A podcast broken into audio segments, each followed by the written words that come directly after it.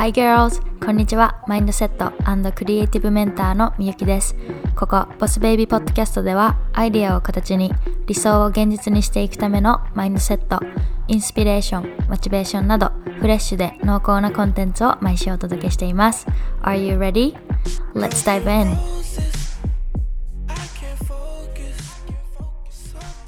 Hi girls, welcome back to another episode of Boss Baby Podcast. こんにちは、えー、Happy Wednesday! 今日も福岡はね、すごいいい天気ですごいね、窓から見える青空、青空を見ながら今収録してます。いい感じ。で、えっと、インスタでね、前に最近のモーニングルーティンを教えてくださいっていうね、あの質問をいただいてたので、ちょっと今日最初にモーニングルーティン、私の最近のモーニングルーティンを紹介しようと思います。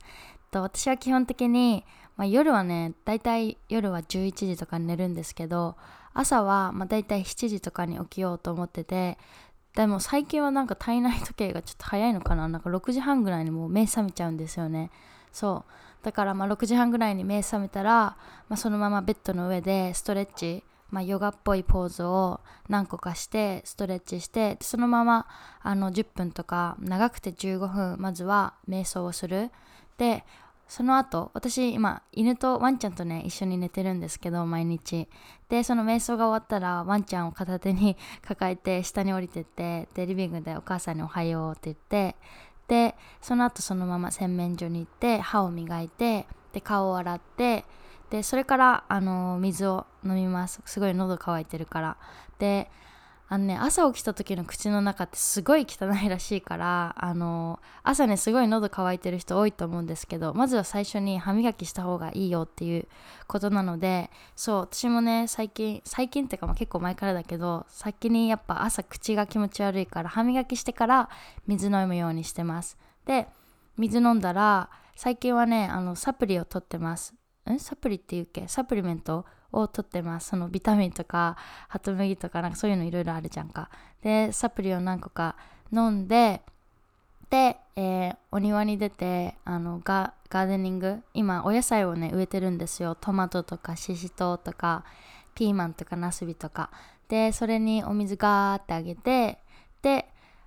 えー、部屋の中戻ってきてそれからこう自分の朝ごはんを作ります。で朝ごはんも気分によってちょこちょこ変えてます。なんか一昨日はあの私の大好きな発酵ボールって言ってご飯の上に納豆とオクラとキムチとあと海苔と卵とみたいなそういうこう発酵系のねものをかけてでもぐちゃぐちゃってして食べる。でその発酵ボールすごいハマっててそれめっちゃ美味しいんですけどで昨日だとアボカドトーストでしょ？で今日はあの昨日テレビでなんかそうめんを使ったお手軽朝ごはんみたいな作り方レシピを見たんですよ。でそれがねすごい美味しそうだったのですごい簡単。あの牛乳 200ml をお鍋に入れてであと 100ml かな？のあのチキンストック？なんて言うんだっけ？あのなんだっけ？チキンブイヨンかな？なんかそういうまああのまあ、だしみたいなのを入れてでその中にそうめん入れてで湯がいてで卵を溶いてネギ入れるだけ。でそれめっちゃね美味しかった。今日朝やってみたんだけど。ただ私多分あんまりね牛乳が合わないんだろうね体に。すごいお腹下して。そう。でもすごい美味しかったから次はこう豆乳かなんかでやってみようかなって思ってます。そうそんな感じでまあ朝ごはん食べてでそっからあのジャーナルの時間であそうだジャーナル書く前に大体私はあのミルクティーを作ります。ミルクティーを作ってでそのミルクティー持ってあの2階のオフィス上がってきてジャーナルを書いてます。でジャーナルもまあ書く内容はね日によって違うけどもう大体ジャーナルにかける時間どれぐらいかな？20分とか30分とかもう結構ほんと自分の頭の中を一回空っぽにしてで整理するみたいなねそういうイメージでやってます。でやっぱりねジャーナルやるのとやらないのではもう全然違います。なんかすごいこうすっきり感も違うしなんかその日に対するやる気もうジャーナル終わった時点で今日フォーカスするものとかあ今日はこういう風に頑張ろうみたいなねこう自分の進むべき道みたいなのが見えてるから なんかめっちゃかっこいい言い方したけどいやでもねそうジャーナルやるのとやらないのではその一日に対するこう自分の動き方とか働き方っていうのが全然違うのでそうもうジャーナルは毎日ね欠かさずやるようにやってます。でジャーナル終わった後にあのプランナー見てだいたい今日のやることリストとかねそういうのを見てでそこからあの仕事に入る感じですね。はいそんな感じで、まあ、私の最近の モーニングルーティンは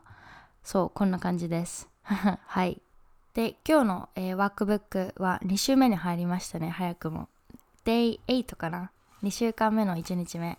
8日目のトピックは What you consume becomes you. What you consume becomes you. Consume って消費するっていう意味なんですけどそうワークブックにも書いてあるけど、まあ、普段私たちが消費するものこういう食べるとか飲むとかだけじゃなくて、まあ、テレビ見たり SNS 見たりこう自分がもうとにかく見てるもの聞いてるもの読んでるもの食べるものとか全部がそういう普段の私たちの、まあ、習慣とか性格とかアクション行動っていうのを行動っていうのにすごい影響してるっていうね、まあ、そういうトピックで。でワークブックのアクションパートあの、まあ、トピックについて学んだ後は、まあ、実際に今日からアクションできるようなねあのアクションパートっていうのをワークブックに載っけてるんですけどこのワークブックのアクションパートにもある通り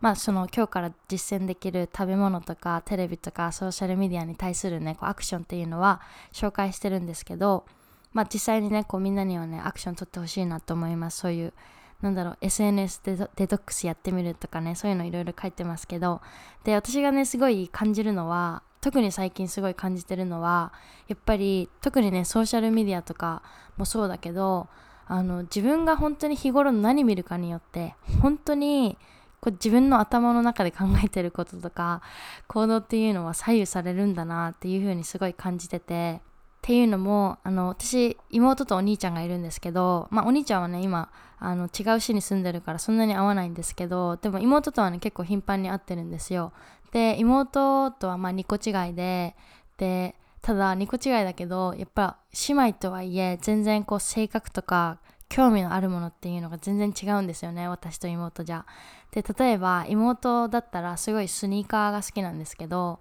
あの妹のインスタのフィードとか見ると本当にこういうスニーカーとかファッションのコンテンツそういうそういうのそういう人ばっかりフォローしてるからそう彼女のてかうちの妹のインスタのフィードもこうそういうのに埋まりがち。そういうこうスニーカーとかファッションで。でうちはというとあのまあ別にファッションとかスニーカーに興味がないわけじゃないけどでもまあ自分の中でそんなになんかこう優先順位も高くないから私のインスタのフィードってどっちかっていうとあの結構マインドセットとかこう自分をね高めてくれるようなコンテンツを配信してくれてる人とかをすごいねフォローしてたりだとかあとまあ最近はねワークアウトとかフィットネスにハマってるからそういうフィットネス系の人の人をフォローしてたりだとかでやっぱりそういうこう毎回インスタを開くたびに私の場合はそういうフィットネスとか、まあ、マインドセットとかそういうのをシェアしてくれてる、まあ、そういうね内容のものを見るからこう何かしらこう自分がモチベーションっていうのをもらってあ頑張ろうって思えたりだとかあ今日ちょっと運動したくないなって思いよったけどこのインスタ見たらすごいちょっとやる気出てきたと思ってで頑張って運動したりだとかそういう風になる。で私の妹もやっぱスニーカーがいっぱい出てくるから新しいの出たらねすごい欲しいってなって結構毎回毎回新しいスニーカー買ってるんですよ。で別にねそれが悪いって言ってるんじゃなくって本当に自分たちが何を消費するかによって私たちのあのまあ毎日の行動っていうのは本当にね変わってくるんだなと思ってて。だからまず大事なのは本当にまずは気づくこと。自分が普段消費してるものっていうのに意識を向けてで自分がすごいねそれに影響されてる。まあ、自分が気づいてないところでもそうそういうふうに影響を受けてるっていうのにまずはね気づくことっていうのをそう気づいてほしいなって思います。はい。でもう一つのインスタグラムの質問であのインスタからねいただいた質問で人と自分を比べてしまって落ち込んでしまう時のマインドセットが知りたいですっていうものをいただいたんですけどあのこれねすごいいい質問だなと思ってやっぱり人と比べるってみんながすると思います。私も全くしないわけじゃないしで特にいつ比べてるかって、ね、結構 SNS 見たりだとかまあもちろん友達と自分比べたりする時もあるけどでもやっぱ一番多いのはあの結構 SNS 見て人と比べてとかそういう人がね多いと思うんですよ。でこの質問をくれた子が、まあ、いつね人と比べるかっていうのは分かんないんですけどでもま仮に、まあ、人と自分を比べてしまうっていう癖があったらあのまず覚えててほしいのはこれまでのね私だったらもう比べてしまう人例えばソーシャルメディアとか見てこの人と自分っていうのいつも比べちゃってこの人の投稿を見るとなぜかこうすごい泣いてしまうとか落ち込んでしまうとかそういう人はまあアンフォローするもうフォローを外すっていう感じでそういうふうにね言ってたと思うんですけどでも、まあ、最近はあの、まあ、もちろんアンフォローするのもいいんだけどちょっとそこで一度立ち止まってみて、まあ、別にソーシャルメディアだけじゃなくて自分が他人と今ね自分を比べてるなって感じた時は一旦そこでストップしてでちょっと考えてほしいのがあの今自分はどうして比べてるんだろう？この子と自分をどうして今比べているんだろうっていうのをちょっとね考えてみてほしい。であのまあ人と比べるのもそうだけどあの悪口とかもそうやっぱり悪口言ってる人とか今ね自分と誰かを比べてる時って結構自分の願望っていうのをあのそれがね現れてることが多い。だからあのどう言えばあの分かりやすいかな。例えばさあの私がよく比べてたのは昔比べてたのは何かなすごいセンスのあるデザイナーの人がいてでその人がすごいね毎回毎回いい作品っていうのをポストしてくれるインスタグラムに。でその人の作品見るとわすごいってなるんだけどでも全然自分で自分の作品とか自分のスキルっていうのと比べてしまってすごいこうああまだまだなまだまだだなとかあ自分こんなにこんな上手にできないやっていう風に比べて落ち込んでた。でもまあ本当のね本当ってか、まあ、以前の私だったらもうその人をアンフォローすればいいやんみたいな感じで思ってたんですけどでも最近は、まあ、アンフォローしてもいいんだけどでもなんで自分が羨ましいとかなんで自分がこう比較して落ち込むんだろうっていうのをすごい考えてみたのね。で例えばそのデザイナーとすごいね上手なデザイナーと自分を比べてしまうっていう時に私が私が考えたのはこの人に会って自分にないものってないなんだろうって考えた時にまあ人ってないものねだりするからさ多分そのデザイナーデザイナーさんの持ってるセンスとか、まあ、スキルっていうのは私はまだ持ってなくってでそれがすごい羨ましいと思って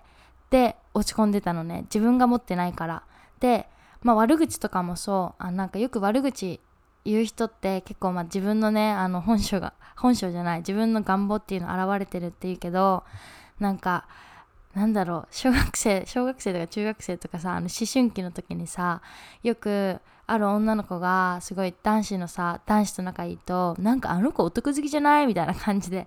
悪口言ってた子言ってた子とかもいてでもなんかそういうの今考えるとなんかあの子男好きじゃないみたいな言ってたその悪口をね言ってたその本人が実は本当はね男の子と一番話したかったみたいなさ そういう感じで悪口もまあその人のこう願望とか本当に欲しいものっていうのをさこう表してるっていうじゃんか。こう人がだけ自分の欲しいものを他人が持ってるから羨ましくって悪く言っちゃうみたいな。でそれと同じことだと思うんですよね。別にその自分と他人を比較することが悪いって言ってるんじゃなくってその自分と他人を比較するっていうことはその人が自分にないものを持ってるからいいなって思っちゃう。だからあのまあね落ち込む心配はないと思います。どっちかっていうとじゃあ自分がそういう落ち込んでるんだったらじゃあ自分じゃあその子が何を持ってるのか何で自分は羨ましいとかいいなって思ってるんだろうとかそういうのを考えてみるとあの意外とねスッと答え出てくると思います。この子のこれが羨ましいとかこの子のこの子の持ってるこれが羨ましいから自分はすごい妬みとかちょっとこう羨ましいと思ってで自分にないから落ち込んじゃうとかそうその子が持ってるものっていうのをはっきりさせたらじゃあそれをゴールにすればいい。それが自分の欲しいものなんだっていう風にそういう風にねこうマインドセットを変えていけばあの落ち込む必要はないかなって思います。むしろなんかあこれ私の欲しいものなんだ。教えてくれてありがとう。みたいな感じでそう今まではね比べてすごい落ち込んでたけどあの比べてるね理由っていうのなんで自分が落ち込んでるのかっていうね理由をそうやってはっきりさせることによってその比べた対象の人に対してそういうこう妬みとかもなんかもうなんなんみたいな感じのそういうね感情っていうのもモヤモヤもねなくなると思うしむしろあの教えてくれてありがとうみたいな感じでそれからこうアンフォローするなり、まあ、無視するなりそういう風にするだけでもモヤモヤっていうのはね消えると思います。で私もねそうしたことによって最近はなんか全然こう人と比べて落ち込むこともほんと全然なくなりましたね。なんかあいいなとかあ羨ましいって思ったものはあのあじゃあ自分も頑張ってそれ手に入れようってそういう風にねこうマインドが動くようになったし特に SNS を使って SNS 使っててすぐこう人と自分を比べちゃうみたいな人はあの特に気をつけてほしいのがもうそもそも SNS の世界ってめちゃくちゃ狭いから、確かに SNS って、まあ、インスタとかもツイッターもそうだしこうインスピレーションとかアイデアを得ることができる、まあ、場所でもある。ただああいうのってあのポストしてる人でそういうインスタとかもそうだけどあの人たちが生活の一部っていうのを切り取って乗っけただけだから、まあ、SNS の世界って要するにねものすごく小さいんですよね。だからその中に生きてる人と自分を比べたってまずこう比べるものが違うっていうかどっちかっていうともうその SNS っていう小さい世界を飛び出して自分の好きな人に会いに行ったりとかねそういう、まあ、実際に人に会ってとか本を読んでとかアクションを取ってみてとかもうほんと SNS の世界から抜け出して自分でアクションを取ってで視野を広げていくことがもうめちゃくちゃ大事なんじゃないかなと思います。やっぱそうすればなんか SNS の世界って狭いなって感じることができるしそもそもどうして自分はあの小さい世界の中で人と比べて落ち込んでたんだろうって思うようになると思います。でもちろんねこういう SNS 見て人と落ち込む人っていっぱいいると思いますなんか私の友達とかもそうだしなんか結構みんな SNS に生きてるなって感じの子がすごい増えたと思うんですよね。なんか暇さえあればすぐ SNS 開いてで特におうち時間とか最近何してるみたいな感じで言ったら暇とか、ね、ずっと携帯してるみたいなね声をよく聞いてってすごくなんかちょっともったいないなって思っちゃうんですよ。でもちろんねそのその人たちはね別にこう不満を感じてないかもしれないけどでも仮に SNS がなくなった時とか携帯がなくなった時にどうするんだろうって思っちゃってでだから私すごいこう今自分がやってるボスベイビーアップオンラインサロンにすごいパッションを思っててっていうのも今私がやってるそのボスベイビーアップオンラインサロンって、まあ、ビジネスとかデザインとかマインドセットっていうのを学ぶのはもちろんなんだけど一回そういう SNS から抜けてそういうこうビジネスなりデザインなりマインドセットを学ぶことによって実際のアクションっていうのを取っていかないといけない。で実際のアクション取ってると、まあ、そういう SNS で SNS に 全然言ってね SNS にかける時間っていうのもなくなると思うしそういうまあビジネスなりデザインなりマインドセットっていうのを通じてこう視野を広げていくことができると思うんですよね。で視野を広げるってまどういうことかというと、まあ、自分で何かを作る作り上げるスキルとかもそうだし実際に日本を超えて世界では自分と同い年の人とか自分よりも年下の人とかがまあ、ビジネスを立ち上げてとか、まあ、デザインのスキルをつけて実際にこういう働き方をしてる。だから、まあ、日本だとさ大学卒業して結構就活してあの朝9時に出社してあの夜5時ぐらいに夕方5時ぐらいにあの家に帰るみたいなそういうこう会社に勤めるっていうスタイルがねまだまだ一般的。だけど一回それが普通じゃなくていいんだよっていうのを私はすごいみんなに伝えたいなって思ってて自分でそういう知識ビジネスなりデザインなりスキルを磨けば自分の得意なものを全然こうお金に変えていくっていうねそういう風にすることができる。でそれができれば世界中のねいろんなところで働けるし自分の旅行したいところに旅行行けてでまた新しい人と会ってでまた視野が広がってってなんか単にこのオンラインサロンってビジネスを教えるとかそういうだけじゃないと思うんですよ。私はそういうつもりで作ったんですよ。どっちかっていうとそういうビジネスのスキルとかデザインのスキルとかマインドセットを学ぶことによって視野を広げてで自分の